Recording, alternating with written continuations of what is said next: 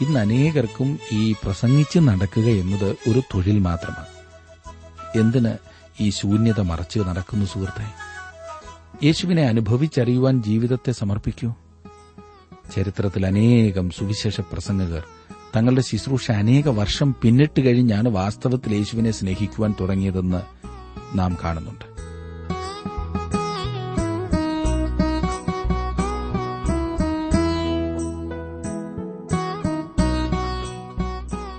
Trans World radio ഇന്ത്യയുടെ ജീവസന്ദേശ വചന പഠന പരിപാടിയിലേക്ക് സ്വാഗതം. ഇന്നും തിരുവചനം പഠിക്കുവാൻ നമുക്ക് ലഭിച്ച അവസരത്തിനായി ദൈവത്തിന് നന്ദി പറഞ്ഞുകൊണ്ട് നമുക്ക് പഠനം ആരംഭിക്കാം. ബ്രദർ ജോർജ് ഫിലിപ്പ് പഠിപ്പിക്കുന്നു ശ്രദ്ധിച്ചാലും.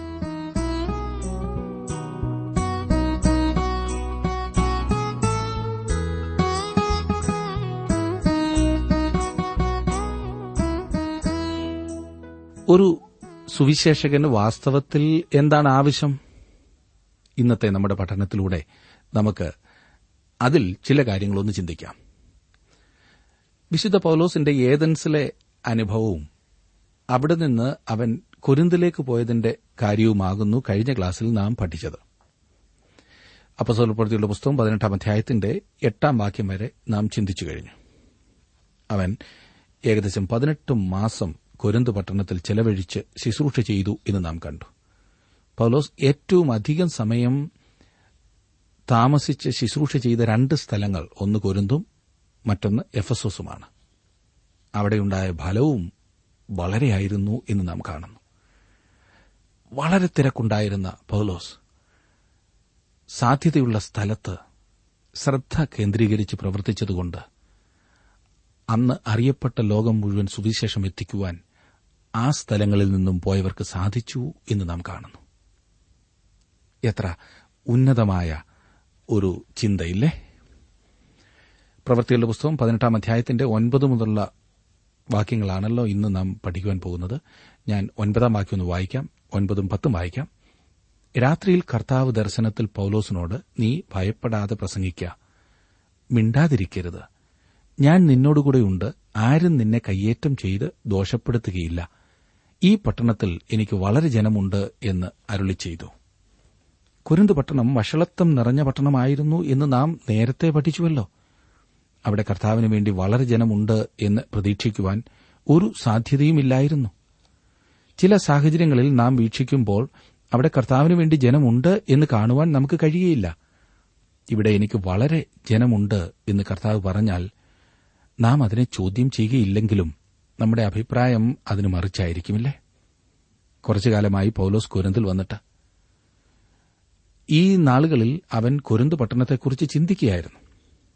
എതിർപ്പുകളും പ്രതികൂലങ്ങളും ആരംഭിച്ചപ്പോൾ കുരുന്ത് പട്ടണം വിട്ട് വേറെ ഏതെങ്കിലും സ്ഥലത്തേക്ക് പോകുവാനുള്ള ഉദ്ദേശത്തോടെ പൌലോസ് ഇരിക്കുകയായിരുന്നു എന്നത്രേ ഞാൻ ചിന്തിക്കുന്നത്. അത് സ്വാഭാവികമാണല്ലോ. എന്നാൽ കർത്താവ് തന്നെ കടന്നു വന്ന് പൌലോസിനെ അതിൽ നിന്നും വിലക്കുന്നു. ഈ പട്ടണത്തിൽ എനിക്ക് വളരെ ജനമുണ്ട് എന്ന് അവൻ അരുളി ചെയ്തു. എത്ര പ്രോത്സാഹജനകമില്ലേ? പതിനൊന്നാം വാക്യത്തിൽ അങ്ങനെ അവൻ ഒരാണ്ടും ആറുമാസവും അവരുടെ ഇടയിൽ ദൈവവചനം ഉപദേശിച്ചുകൊണ്ട് താമസിച്ചു. ഏതാനും മാസത്തെ പ്രവർത്തനത്തിന് ശേഷം കുരന്തിൽ വീണ്ടും പീഡനമുണ്ടായി. പന്ത്രണ്ടാം വാക്യത്തിൽ ഗല്ലിയോൻ അഖായയിൽ ദേശാധിപതിയായി വാഴുമ്പോൾ യഹൂദന്മാർ പൌലോസിന്റെ നേരെ ഒരുമനപ്പെട്ട് എഴുന്നേറ്റ് അവനെ ന്യായാസനത്തിന്റെ മുമ്പാകെ കൊണ്ടുവന്നു. അവർ പൌലോസിനെ ന്യായാസനത്തിന്റെ മുമ്പാകെ കൊണ്ടുവന്നു. അവിടെ അവർ അവനെതിരായി ആരോപണം ഉന്നയിച്ചു. പതിമൂന്നാം വാക്യം ഇവൻ ന്യായപ്രമാണത്തിന് വിരോധമായി ദൈവത്തെ ഭജിപ്പാൻ മനുഷ്യനെ സമ്മതിപ്പിക്കുന്നു എന്ന് പറഞ്ഞു. റോമാ സാമ്രാജ്യത്തിനോ കൊരിന്തിലെ നിയമത്തിനോ എതിരായി പൌലോസ് പ്രവർത്തിക്കുന്നു എന്നല്ല അവർ ആരോപിച്ചത്. മോശയുടെ ന്യായപ്രമാണത്തിന് വിരോധമായി പ്രവർത്തിക്കുന്നു എന്നാണ് അവരുടെ ആരോപണം. പതിനാല് മുതൽ പതിനേഴ് വരെയുള്ള വാക്യങ്ങൾ ഇനി നോക്കിക്കാട്ട്. പൌലോസ് വായി തുറപ്പാൻ ഭാവിക്കുമ്പോൾ ഗല്ലിയോൻ യഹൂദന്മാരോട് യഹൂദന്മാരെ വല്ല അന്യായമോ വല്ലാത്ത പാതകമോ ആയിരുന്നെങ്കിൽ ഞാൻ ക്ഷമയോടെ നിങ്ങളുടെ സങ്കടം കേൾക്കുമായിരുന്നു. വചനത്തെയും നാമങ്ങളെയും നിങ്ങളുടെ ന്യായപ്രമാണത്തെയും സംബന്ധിച്ചുള്ള തർക്കസംഗതികളെങ്കിലോ നിങ്ങൾ തന്നെ നോക്കിക്കൊള്ളുവിൻ. ഈ വകയ്ക്ക് ന്യായാധിപതിയാകുവാൻ എനിക്ക് മനസ്സില്ല എന്ന് പറഞ്ഞു. അവരെ ന്യായാസനത്തിങ്കിൽ നിന്ന് പുറത്താക്കി. എല്ലാവരും പള്ളിപ്രമാണിയായ സോസ്തിനോസിനെ പിടിച്ച് ന്യായാസനത്തിന് മുമ്പിൽ വെച്ച് അടിച്ചു. ഇതൊന്നും ഗെല്ലിയോൻ കൂട്ടാക്കിയില്ല.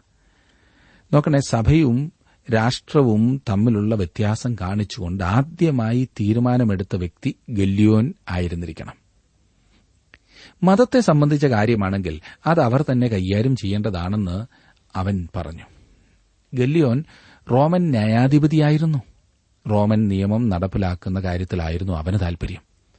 എന്നാൽ അന്യായ കാര്യത്തിൽ റോമൻ നിയമം ബാധകമല്ലാതെ വരുമ്പോൾ അവൻ അതിൽ ഇടപെടുകയില്ല. മതപരമായ കാര്യങ്ങൾ അവർ തന്നെ കൈകാര്യം ചെയ്യേണ്ടതാണെന്ന് അവൻ അവരോട് പറയുന്നു. ഒഴിഞ്ഞു മാറുന്ന പ്രമാണമാണ് അവൻ സ്വീകരിച്ചത്. കുരുന്ത് പട്ടണത്തിൽ പൌലോസ് പ്രസംഗിക്കുന്ന കാര്യത്തിൽ ഇടപെടുവാൻ അവൻ ആഗ്രഹിക്കുന്നില്ല. കുരുന്ത് ഒരു സ്വതന്ത്ര പട്ടണമായിരുന്നു. മതസ്വാതന്ത്ര്യവും അവിടെയുണ്ടായിരുന്നു ഈ പ്രശ്നത്തിൽ മതകാര്യങ്ങൾ ഉൾക്കൊള്ളുന്നതിനാൽ അവർ തന്നെ തീരുമാനിക്കേണ്ടതാണെന്ന് അവർ അവനോട് കൽപ്പിച്ചു. ഈ വക കാര്യത്തിൽ തനിക്ക് യാതൊരു പങ്കുമില്ല എന്ന് ഗല്യോൻ പറയുന്നു. ഉപദേശപരമായ കാര്യങ്ങളിൽ തീർപ്പ് കൽപ്പിക്കുവാൻ അവൻ തയ്യാറല്ല. അതല്ല അയാളുടെ ജോലിയെന്ന്. ഇനിയും പൌലോസ് അന്ത്യോക്കിയിലേക്ക് യാത്ര ചെയ്യുന്നതായി പതിനെട്ടാം വാക്യത്തിൽ നാം വായിക്കുന്നു. പൌലോസ് പിന്നെയും കുറേനാൾ പാർത്ത ശേഷം സഹോദരന്മാരോട് യാത്ര പറഞ്ഞിട്ട് തനിക്കൊരു നേർച്ചയുണ്ടായിരുന്നതിനാൽ കെങ്ക്രയിൽ വെച്ച് തല ക്ഷവരം ചെയ്യിച്ചിട്ട് പ്രിസ്കില്ലയോടും അക്കുല്ലാസിനോടും കൂടെ കപ്പൽ കയറി സുറിയിലേക്ക് പുറപ്പെട്ടു. പൌലോസ് നേർച്ച നേർന്നതായി ഇവിടെ പറഞ്ഞിരിക്കുന്നു. പൌലോസ് തന്റെ ക്രിസ്തീയ സ്വാതന്ത്ര്യം ഉപയോഗിച്ച് ചെയ്തതാണെന്നത്രേ എന്റെ വിശ്വാസം. കൃപയിൻ കീഴിൽ ഒരാൾക്ക് അപ്രകാരം ചെയ്യുന്നതിനോ ചെയ്യിക്കുന്നതിനോ അവകാശമുണ്ട്. എന്നാൽ അപ്രകാരം ഒരു നേർച്ച നേരുവാൻ പൌലോസ് ആരെയും നിർബന്ധിച്ചില്ല. നേരെ മറിച്ച് അങ്ങനെ ചെയ്യരുതെന്ന് അവൻ ശക്തമായി പറയുകയാണ് ചെയ്തത്. ദൈവത്തിന്റെ കൃപയിൽ പൌലോസിന് ലഭിച്ചിരുന്ന സ്വാതന്ത്ര്യം ഉപയോഗിച്ച് പൌലോസ് അപ്രകാരം ചെയ്യുകയത്രേ ചെയ്തത്. മാംസം ഭക്ഷിക്കണമെന്ന് ഒരാൾ ആഗ്രഹിക്കുന്നുവെങ്കിൽ അവന് മാംസം തിന്നുന്നതിന് സ്വാതന്ത്ര്യമുണ്ട്. ഒരു പ്രത്യേക ദിനം ആചരിക്കുവാൻ ഒരാൾക്ക് താൽപര്യമുണ്ടെങ്കിൽ അയാൾക്ക് അതിന് സ്വാതന്ത്ര്യമുണ്ട്. ഒന്ന് കുരിന്തിർ പത്താം അധ്യായത്തിന് മുപ്പത്തൊന്നാം വാക്യത്തിൽ നാം പഠിക്കുന്നത് ആകയാൽ തിന്നാലും കുടിച്ചാലും എന്തു ചെയ്താലും എല്ലാം ദൈവത്തിന്റെ മഹത്വത്തിനായി ചെയ്യുവിൻ. സകലവും ദൈവനാമ മഹത്വത്തിനായി ചെയ്യുക എന്നതാണ് ഏറ്റവും പ്രധാനപ്പെട്ട കാര്യം. മാംസം തിന്നുന്നതുകൊണ്ട് ദൈവസന്നിധിയിൽ പ്രത്യേക പരിഗണന ലഭിക്കുകയില്ല അതുപോലെ മാംസം തിന്നാതിരിക്കുന്നതുകൊണ്ടും ദൈവസന്നിധിയിൽ പ്രത്യേകമായ പരിഗണനയ്ക്ക് അർഹതയുണ്ടാകിയില്ല. നമ്മുടെ കർത്താവിനോടുള്ള ബന്ധമാണ് ഏറ്റവും പ്രധാനപ്പെട്ടത്. ക്രിസ്തുവുമായുള്ള നമ്മുടെ സ്നേഹബന്ധത്തെ തകർക്കുന്നതായ യാതൊന്നും ചെയ്യരുത് എന്നത്ര നാം അനുകരിക്കേണ്ടതായ പ്രമാണം. പൌലോസ് തന്റെ രണ്ടാമത്തെ പ്രേക്ഷിത യാത്രയിൽ നിന്നും മടങ്ങുകയാണിപ്പോൾ. കൊരുന്ത് തന്റെ യാത്രയുടെ ആ യാത്രയുടെ അവസാന സ്ഥലമാക്കിയ ശേഷം ഇപ്പോൾ മടങ്ങി അന്ത്യുക്കിയിലേക്ക് പോകുന്നു. കൊരിന്തിന്റെ കിഴക്ക് ഭാഗത്തുള്ള തുറമുഖമായ കെങ്ക്രയിൽ നിന്ന് കപ്പൽ കയറി. പൌലോസ് അക്കുല്ലാസിനോടും പ്രിസ്കില്ലയോടും കൂടെ അവിടേക്ക് പോയി. കപ്പൽ കയറി പത്തൊൻപതാം വാക്യം നോക്കിക്കേ. എഫസോസിലെത്തി അവരെ അവിടെ വിട്ടു. അവൻ പള്ളിയിൽ ചെന്ന് യഹൂദന്മാരോട് സംഭാഷിച്ചു. രണ്ടാമത്തെ യാത്രയുടെ ആരംഭത്തിൽ എഫസോസിലേക്ക് പോകുന്നതിൽ നിന്ന് ദൈവത്തിന്റെ ആത്മാവ് പൌലോസിനെ വിലക്കിയ കാര്യം താങ്കൾ ഓർക്കുന്നുണ്ടായിരിക്കുമല്ലോ. ഇപ്പോൾ മടക്കയാത്രയിൽ അവൻ എഫസോസ് സന്ദർശിച്ചു. എന്നാൽ അധികനാൾ അവിടെ പാർത്തില്ല. ഇരുപതും ഇരുപത്തിയൊന്നും വാക്യങ്ങൾ ഞാനൊന്ന് വായിക്കാം. കുറെ കൂടെ താമസിക്കണമെന്ന് അവർ അപേക്ഷിച്ചിട്ട് അവൻ സമ്മതിക്കാതെ ദൈവഹിതമുണ്ടെങ്കിൽ ഞാൻ നിങ്ങളുടെ അടുക്കൽ മടങ്ങിവരും എന്ന് പറഞ്ഞു. വിടവാങ്ങി എഫസോസിൽ നിന്ന് കപ്പൽ നീക്കി. എഫസോസിൽ ഒരു വലിയ വാതിൽ തുറന്നിരിക്കുന്നതായി പൌലോസിന് കാണുവാൻ കഴിഞ്ഞു. അവന് ഒരു സുവിശേഷകന്റെ ഹൃദയമാണ് ഉണ്ടായിരുന്നത്.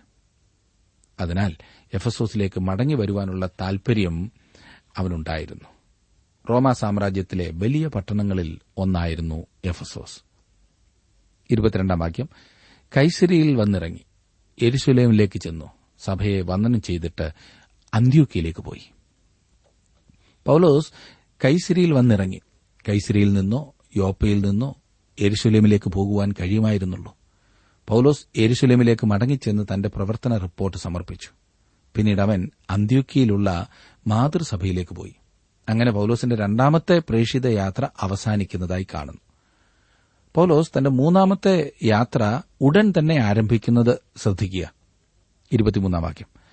അവിടെ കുറെ നാൾ താമസിച്ച ശേഷം പുറപ്പെട്ട് ക്രമത്താലെ ഗലാത്യദേശത്തിലും ഫ്രുഗ്യയിലും സഞ്ചരിച്ച് ശിഷ്യന്മാരെയൊക്കെയും ഉറപ്പിച്ചു. ഗലാത്യദേശത്തുകൂടിയുള്ള പൌലോസിന്റെ മൂന്നാമത്തെ യാത്രയാണിത്. മൂന്നാമത്തെ യാത്രയിൽ പൌലോസ് എഫസോസിലേക്ക് പോകുന്നതായി നാം കാണുന്നത് അത്രേ അവിടെ ഒരു ശ്രേഷ്ഠമായ ശുശ്രൂഷ പൌലോസ് നിവർത്തിക്കുവാൻ പോകുകയാണ്. എന്നാൽ ഇപ്പോൾ വേറെ ഒരാൾ എഫസോസിൽ വന്നിരിക്കുന്നു. അത് ആദിമസഭയിലെ വലിയ പ്രസംഗകനായിരുന്ന അപ്പല്ലോസാണ്.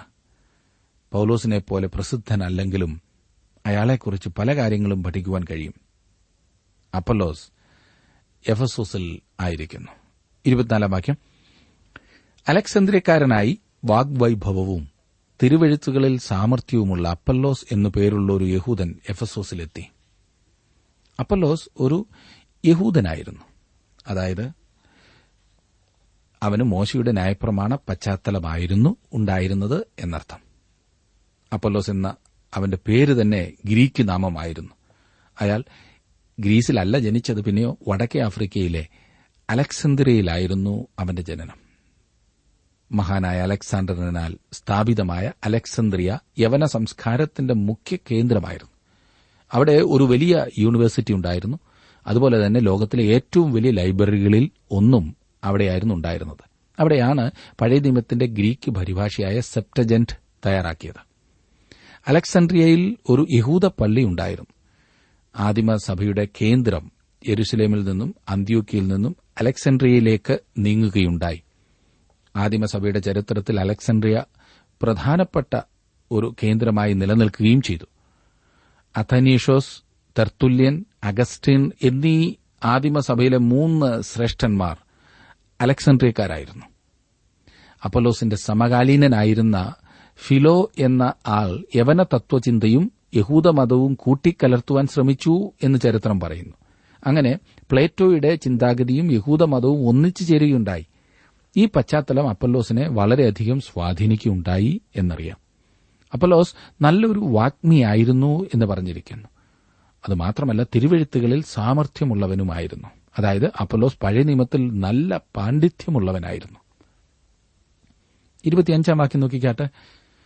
അവൻ കർത്താവിന്റെ നാമത്തിൽ ഉപദേശം ലഭിച്ചവനായിരുന്നു. യോഹന്നാന്റെ സ്നാനത്തെക്കുറിച്ച് മാത്രം അറിഞ്ഞിരുന്നു എങ്കിലും ആത്മാവിൽ എരിവുള്ളവനാകിയാൽ അവൻ യേശുവിന്റെ വസ്തുത സൂക്ഷ്മമായി പ്രസ്താവിക്കുകയും ഉപദേശിക്കുകയും ചെയ്തു. അവൻ കർത്താവിന്റെ മാർഗത്തിൽ ഉപദേശം ലഭിച്ചവനായിരുന്നു. അതായത് അവന് വെളിപ്പാടിനാലല്ല വാക്കിനാലുള്ള അഭ്യസനം ലഭിച്ചിരുന്നു എന്നർത്ഥം. അവൻ ആത്മാവിൽ എരിവുള്ളവനായിരുന്നു. പരിശുദ്ധാത്മാവിനെ അല്ല ഇവിടെ സൂചിപ്പിക്കുന്നത്. ദൈവകാര്യങ്ങൾക്ക് വേണ്ടിയുള്ള താൽപര്യം തീഷ്ണത അവനുണ്ടായിരുന്നു. ഇതത്രേ അവനെക്കുറിച്ചുള്ള പരിശുദ്ധാത്മാവിന്റെ സാക്ഷ്യം. വാസ്തവത്തിൽ അപ്പല്ലോ ശ്രേഷ്ഠനും ശ്രദ്ധേയനുമായൊരു വ്യക്തിയായിരുന്നു. ഇക്കാര്യത്തിൽ സംശയമില്ല. അപ്പല്ലോസ് യേശുവിന്റെ വസ്തുത സൂക്ഷ്മമായി പ്രസ്താവിക്കുകയും ഉപദേശിക്കുകയും ചെയ്തിരുന്നു. അവൻ പഠിച്ചിരുന്നതൊക്കെയും അവൻ പഠിപ്പിച്ചിരുന്നു. എന്നാൽ യോഹന്നാന്റെ സ്നാനത്തെക്കുറിച്ച് മാത്രമേ അവൻ അറിഞ്ഞിരുന്നുള്ളൂ. അതിൽ കൂടുതലായി ഒന്നും പറയുവാൻ കഴിയുമായിരുന്നില്ല. ഇരുപത്തിയാറാം വാക്യത്തിൽ അവൻ പള്ളിയിൽ പ്രാഗൽഭ്യത്തോടെ പ്രസംഗിച്ചു തുടങ്ങി. അക്കുല്ലാസും പ്രിസ്കില്ലയും അവന്റെ പ്രസംഗം കേട്ടാറെ അവനെ ചേർത്തുകൊണ്ട് ദൈവത്തിന്റെ മാർഗം അധികം സ്പഷ്ടമായി അവന് തെളിയിച്ചു കൊടുത്തു. പള്ളിയിലെ ശുശ്രൂഷയ്ക്ക് ശേഷം അക്കുലാസും പ്രിസ്കില്ലയും അപ്പല്ലോസിനെ തങ്ങളുടെ ഭവനത്തിലേക്ക് ഭക്ഷണത്തിനായി ക്ഷണിച്ചു കാണും. അപ്പലോസിന്റെ അറിവ് വളരെ പരിമിതമാണെന്ന് അവർ മനസ്സിലാക്കുകയും യേശുവിനെക്കുറിച്ച് കൂടുതൽ അവനോട് പറയുകയും ചെയ്തു. എത്ര നല്ല മാതൃകയില്ലേ താങ്കളായിരുന്നുവെങ്കിൽ അതിന് ഒരുമ്പെടുമോ? വളരെ പ്രഗത്ഭനായ ഒരു പ്രസംഗകന്റെ പ്രസംഗത്തിൽ എന്തെങ്കിലും അപാകത മനസ്സിലാക്കിയാൽ അത് അദ്ദേഹത്തെ സ്നേഹത്തോടെ പറഞ്ഞു മനസ്സിലാക്കുവാൻ ശ്രദ്ധിക്കാറുണ്ടോ? എല്ലാവരും അംഗീകരിച്ചെന്ന് വരില്ല പക്ഷേ അത് നല്ല ഒരു മാതൃക തന്നെയാണ്. ഇരുപത്തിയേഴാം വാക്യം അവൻ അഖായയിലേക്ക് പോകുവാൻ ഇച്ഛിച്ചപ്പോൾ സഹോദരന്മാർ അവനെ ഉത്സാഹിപ്പിക്കുകയും അവനെ കൈക്കൊള്ളേണ്ടതിന് ശിഷ്യന്മാർക്ക് എഴുതുകയും ചെയ്തു. അവിടെ എത്തിയാറെ അവൻ ദൈവകൃപയിൽ വിശ്വസിച്ചവർക്ക് വളരെ പ്രയോജനമായി തീർന്നു അപ്പലോസ് ബുദ്ധിമാനായ ഒരു വ്യക്തി തന്നെയായിരുന്നു. എന്നാൽ അക്കുല്ലാസും പ്രിസ്കില്ലയും അവനെ വീട്ടിൽ കൈക്കൊണ്ടു. അവനുമായി സംസാരിക്കുന്നവരെയും അവൻ ദൈവകൃപയുടെ സുവിശേഷം അറിഞ്ഞിരുന്നില്ല. ഒരു ഉന്നതനായ പ്രസംഗകനെ ഒരു സ്ത്രീ വളരെയധികം സഹായിച്ച ഒരു സംഭവം ഇവിടെ നാം കാണുന്നു. അപ്പല്ലോസിന് അറിഞ്ഞുകൂടാതിരുന്ന ചില കാര്യങ്ങൾ പ്രിസ്കില്ല അവന് പറഞ്ഞുകൊടുത്തു. ഇരുപത്തെട്ടാം വാക്യം. യേശു തന്നെ ക്രിസ്തു എന്ന് അവൻ തിരുവെഴുത്തുകളാൽ തെളിയിച്ചു. ബലത്തോടെ യഹൂദന്മാരെ പരസ്യമായി ഖണ്ണിച്ചു കളഞ്ഞു.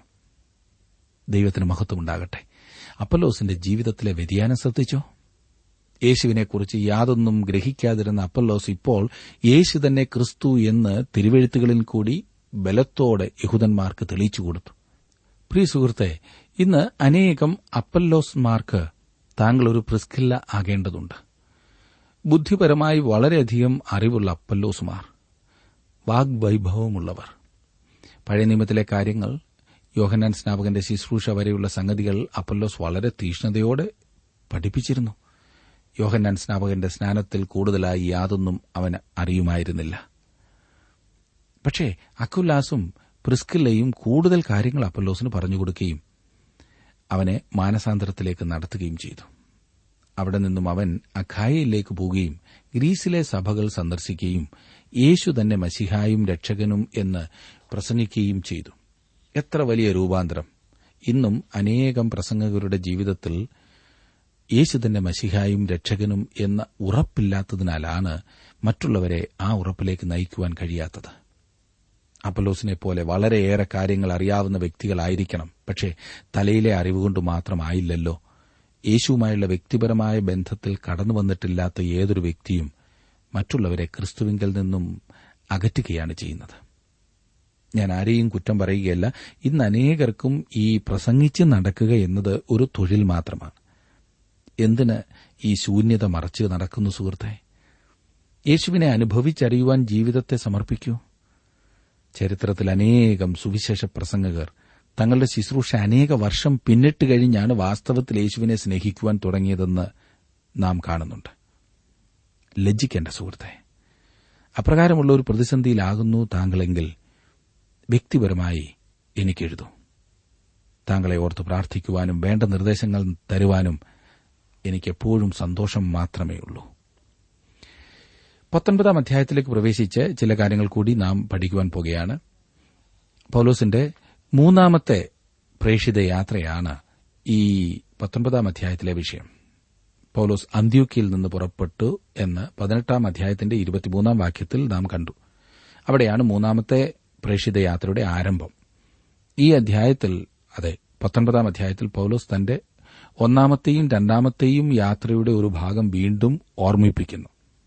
തുടർന്ന് പൌലോസ് എഫസോസിൽ വരികയും അവിടെയുണ്ടായിരുന്ന തുറന്നോസിന്റെ പാഠശാലയിൽ ദിവസേന രണ്ടു വർഷത്തോളം പ്രസംഗിക്കുകയും ചെയ്തു പോന്നു. പൌലോസ് അതിശയങ്ങൾ പ്രവർത്തിക്കുകയും ദമത്രിയോസിന്റെ നേതൃത്വത്തിൽ പൌലോസിനെതിരായി കലഹമുണ്ടാകുകയും ചെയ്തു. പട്ടണ മേനവൻ ഇടപെട്ട് ജനസമൂഹത്തെ ശാന്തമാക്കുകയും അവർക്ക് എന്തെങ്കിലും പ്രശ്നമുള്ള പക്ഷം നിയമപരമായി പരിഹാരം കാണുകയാണ് കലഹമുണ്ടാക്കുകയല്ല വേണ്ടത് എന്ന് ഉപദേശിക്കുകയും ചെയ്തു. പത്തൊൻപതാം അധ്യായത്തിന്റെ ആദ്യത്തെ രണ്ട് വാക്യങ്ങൾ ഞാനൊന്ന് വായിക്കാം. ശ്രദ്ധിച്ചാട്ടെ. അപ്പല്ലോസ് കൊരിന്തിൽ ഇരിക്കുമ്പോൾ പൌലോസ് ഉൾപ്രദേശങ്ങളിൽ കൂടി സഞ്ചരിച്ച് എഫസോസിലെത്തി. ചില ശിഷ്യന്മാരെ കണ്ടു. നിങ്ങൾ വിശ്വസിച്ചിട്ട് പരിശുദ്ധാത്മാവിനെ പ്രാപിച്ചുവോ എന്ന് അവരോട് ചോദിച്ചതിന് പരിശുദ്ധാത്മാവ് ഉണ്ടെന്നുപോലും ഞങ്ങൾ കേട്ടിട്ടില്ല എന്ന് അവർ പറഞ്ഞു. രണ്ടാമത്തെ യാത്രയിൽ നിന്ന് മടങ്ങി വരുമ്പോൾ പൌലോസ് എഫസോസിൽ കൂടി യാത്ര ചെയ്തു എന്നും ദൈവം അനുവദിക്കുന്ന പക്ഷം വീണ്ടും അവിടേക്ക് മടങ്ങിച്ചെല്ലാം എന്നും പറയുകയുണ്ടായല്ലോ. പൗലോസ് മുമ്പ് എഫസോസിൽ പാർക്കുകയോ ശുശ്രൂഷിക്കുകയോ ചെയ്തിരുന്നില്ല. ഇപ്പോൾ അവൻ എഫസോസിലേക്ക് മടങ്ങിച്ചെന്നു. എന്നാൽ പൌലോസിന് മുമ്പേ അപ്പല്ലോസ് അവിടെ ചെന്നിരുന്നു. അക്കുലാസും പ്രിസ്കില്ലയും അപ്പല്ലോസിനോട് സംസാരിക്കുന്നതുവരെയും കർത്താവ് കർത്താവായ യേശുക്രിസ്തുവിന്റെ മരണത്തെയും ഉയർത്തെഴുന്നേൽപ്പിനെയും കുറിച്ച് അപ്പല്ലോസ് യാതൊന്നും അറിഞ്ഞിരുന്നില്ല എന്ന കാര്യം ഓർക്കുക. യോഹന്നാന്റെ സ്നാനത്തെക്കുറിച്ച് തന്റെ അറിവിൽപ്പെട്ട കാര്യം പ്രസംഗിക്കുക മാത്രമാണ് അവൻ ചെയ്തിരുന്നത്.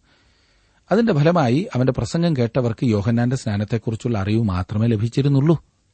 പരിശുദ്ധാത്മാവിനെക്കുറിച്ച് കേട്ടിരുന്നു പോലുമില്ല. നിങ്ങൾ വിശ്വസിച്ചിട്ട് പരിശുദ്ധാത്മാവിനെ പ്രാപിച്ചുവോ? നിങ്ങൾ വിശ്വസിച്ചപ്പോൾ പരിശുദ്ധാത്മാവിനെ പ്രാപിച്ചുവോ എന്നാണ് പൌലോസ് അവരോട് ചോദിച്ചത്. പരിശുദ്ധാത്മാവ് ഉണ്ടെന്ന് ഞങ്ങൾ കേട്ടിട്ടുപോലുമില്ല എന്നായിരുന്നു അവരുടെ മറുപടി. യോഹന്നാന്റെ സ്നാനം വരെയുള്ള കാര്യങ്ങളെ അവർ പഠിച്ചിരുന്നുള്ളൂ. അല്ലെങ്കിൽ അത്രയും മാത്രമേ അവരെ പഠിപ്പിച്ചിരുന്നുള്ളൂ.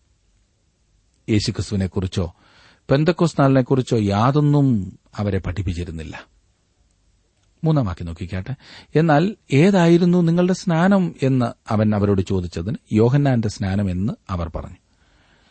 ഇവർ സ്നാനമേറ്റവരായിരുന്നു എന്നാൽ രക്ഷിക്കപ്പെട്ടവരല്ലായിരുന്നു എന്ന കാര്യം ശ്രദ്ധിക്കുക. അവർ രക്ഷിക്കപ്പെട്ടിരുന്നില്ല.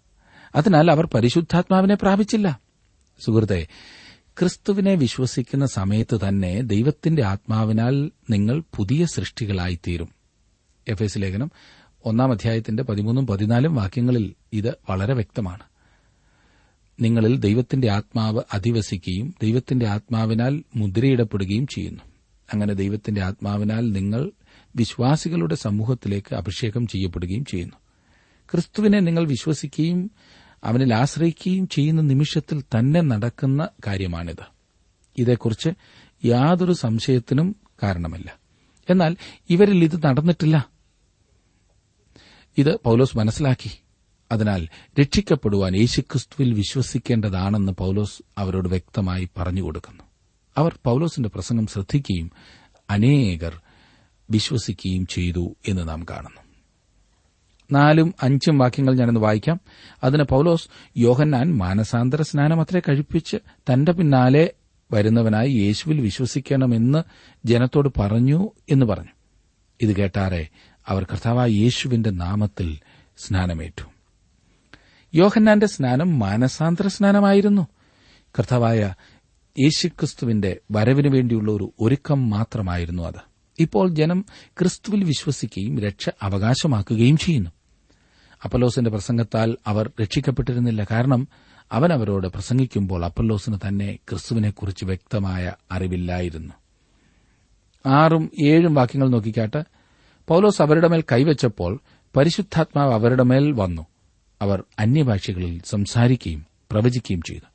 ആ പുരുഷന്മാർ എല്ലാം കൂടി പന്ത്രണ്ടോളമായിരുന്നു ഇപ്പോൾ അവർക്ക് സുവിശേഷം മറ്റു ഭാഷകളിൽ പ്രസ്താവിക്കുവാൻ കഴിയുന്നു. മനസ്സിലാക്കാവുന്ന മറ്റു ഭാഷകളിൽ. പെന്തക്കോസ് ദിവസം യെരുസലേമിൽ എന്ന പോലെ എഫസോസിലും അനേകം ഭാഷകൾ സംസാരിച്ചിരുന്നു. അക്കാലത്തെ ഒരു വലിയ പട്ടണമായിരുന്നു എഫസോസ്. പട്ടണത്തിലുള്ള സകലർക്കും സുവിശേഷം കൊടുക്കുവാൻ ഇപ്പോൾ അവർക്ക് കഴിയുന്നു അവിടുത്തെ സഭയ്ക്ക്. അവിടെ പന്ത്രണ്ട് പേർ ഉണ്ടായിരുന്നു എന്ന കാര്യം ശ്രദ്ധിക്കുക. എഫസോസിലെ ശുശ്രൂഷയുടെ ആരംഭകാലമായിരുന്നു അത്. പൌലോസ് കൊരിന്തിൽ ഒരു വലിയ ശുശ്രൂഷ ചെയ്തു. അതിലും ശ്രേഷ്ഠമായ ശുശ്രൂഷ എഫസോസിൽ ചെയ്യുവാൻ പൌലോസിന് കഴിഞ്ഞു. എത്ര ഉന്നതമായ ഒരു ശുശ്രൂഷയാണ് പൗലോസ് ചെയ്തിരുന്നത് എന്ന് ശ്രദ്ധിക്കുക. ഒരു വിധത്തിലും അവൻ വിട്ടുവീഴ്ചയ്ക്ക് തയ്യാറായിരുന്നില്ല. നല്ലവരായിരുന്നതുകൊണ്ട് മതി. അപ്പല്ലോസ് പറഞ്ഞതുപോലൊക്കെ ജീവിച്ചാൽ മതി എന്ന് പറഞ്ഞ് അവൻ അവരെ പ്രോത്സാഹിപ്പിക്കുകയല്ല. പിന്നെയോ അപ്പല്ലോസിന്റെ തെറ്റായിട്ടുള്ള വികലമായിട്ടുള്ള പഠിപ്പീരിനെ അവൻ തിരുത്തി. അവർക്ക് ശരിയായി ദൈവവചനം നൽകി. തന്മൂലം അവർ അനുഗ്രഹിക്കപ്പെട്ടു. ആ സഭ വളർന്നു. ഇന്നും ഉണർവുണ്ടാകുവാൻ സഭ വളരുവാൻ ആവശ്യം സത്യവചനം പഠിപ്പിക്കുക എന്നുള്ളത് മാത്രമാണ്. വികലമായ ഉപദേശം ആളുകളെ പിന്മാറ്റത്തിലേക്ക് മാത്രമേ നയിക്കൂ എന്ന് മറക്കരുത്. എന്നെ ശ്രദ്ധിക്കുന്ന പ്രിയ സുഹൃത്തെ താങ്കളുടെ ജീവിതത്തിൽ ദൈവവചനം കൃത്യമായും വ്യക്തമായും മനസ്സിലാക്കുവാൻ കഴിയുന്നുണ്ടോ? അതനുസരിച്ച് ജീവിക്കുവാൻ കഴിയുന്നുണ്ടോ? ഒന്ന് സ്വയപരിശോധന ചെയ്താട്ടെ. ജീവിതത്തെ ക്രമീകരിക്കുവാൻ ദൈവകരങ്ങളിലേക്ക് സമർപ്പിച്ചാട്ടെ പ്രാർത്ഥിക്കാം. കർത്താവെ അവിടുന്ന് ഞങ്ങൾക്ക് തന്നതായ നല്ല ആലോചനകൾക്കായി വീണ്ടും അങ്ങയെ സ്തുതിക്കുന്നു. അവിടുത്തെ വചനം ഞങ്ങളെ ശക്തീകരിക്കുന്നതാണല്ലോ ഞങ്ങളെ ശുദ്ധീകരിക്കുന്നതാണല്ലോ. അവിടുത്തെ വചനം സത്യസന്ധമായി പത്യമായി പഠിപ്പാൻ അവിടെ ഞങ്ങളെ സഹായിക്കണമേ. ഇന്ന് വചനം ശ്രദ്ധിച്ച എല്ലാവരെയും അതിനായി നീ സഹായിക്കണമേ ശക്തീകരിക്കണമേ. ദൈവകൃപ കൊണ്ട് നിറച്ചാട്ടെ ക്രിസ്തു യേശുവിന്റെ നാമത്തിൽ തന്നെ. ആമേൻ.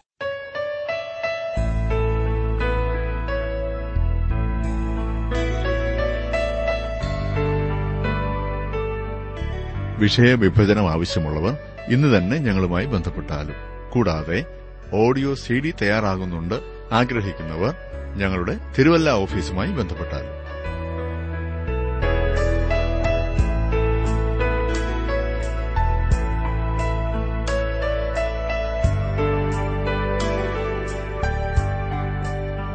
ഇന്നത്തെ പഠനം താങ്കൾക്ക് എങ്ങനെയാണ് പ്രയോജനപ്പെട്ടത് എന്നറിവാൻ ഞങ്ങൾ വളരെ ആഗ്രഹിക്കുന്നു. ഇന്ന് തന്നെ ഒരു കത്തെഴുതുക. എഴുതുമ്പോൾ താങ്കളുടെ സംശയങ്ങളും അഭിപ്രായങ്ങളും പ്രത്യേക പ്രാർത്ഥനാ വിഷയങ്ങളും എഴുതുക. ശ്രോതാക്കളുടെ കത്തുകളാണ് ഞങ്ങൾക്ക് ശുശ്രൂഷയിൽ ഉത്സാഹം തരുന്നത്. ഞങ്ങളുടെ വിലാസം Jeevasandesham post box number three Thiruvalla five Kerala. വിലാസം ഒരിക്കൽ കൂടി ജീവസന്ദേശം പോസ്റ്റ് ബോക്സ് നമ്പർ മൂന്ന് തിരുവല്ല അഞ്ച് Keralam. Email ID Malayalam T T B at radio eight eight two dot com. ഞങ്ങളുമായി നേരിൽ സംസാരിക്കുവാൻ ആഗ്രഹിക്കുന്നവർ ഒൻപത് നാല് നാല് ഏഴ് ഏഴ് ആറ് ഏഴ് മൂന്ന് ഏഴ് എട്ട് nine four four seven seven six seven three seven eight എന്ന ഫോൺ നമ്പറിൽ ഉടനെ വിളിക്കുക. ഇന്റർനെറ്റിലും ഞങ്ങളുടെ പരിപാടി ലഭ്യമാണ്. website radio882.com.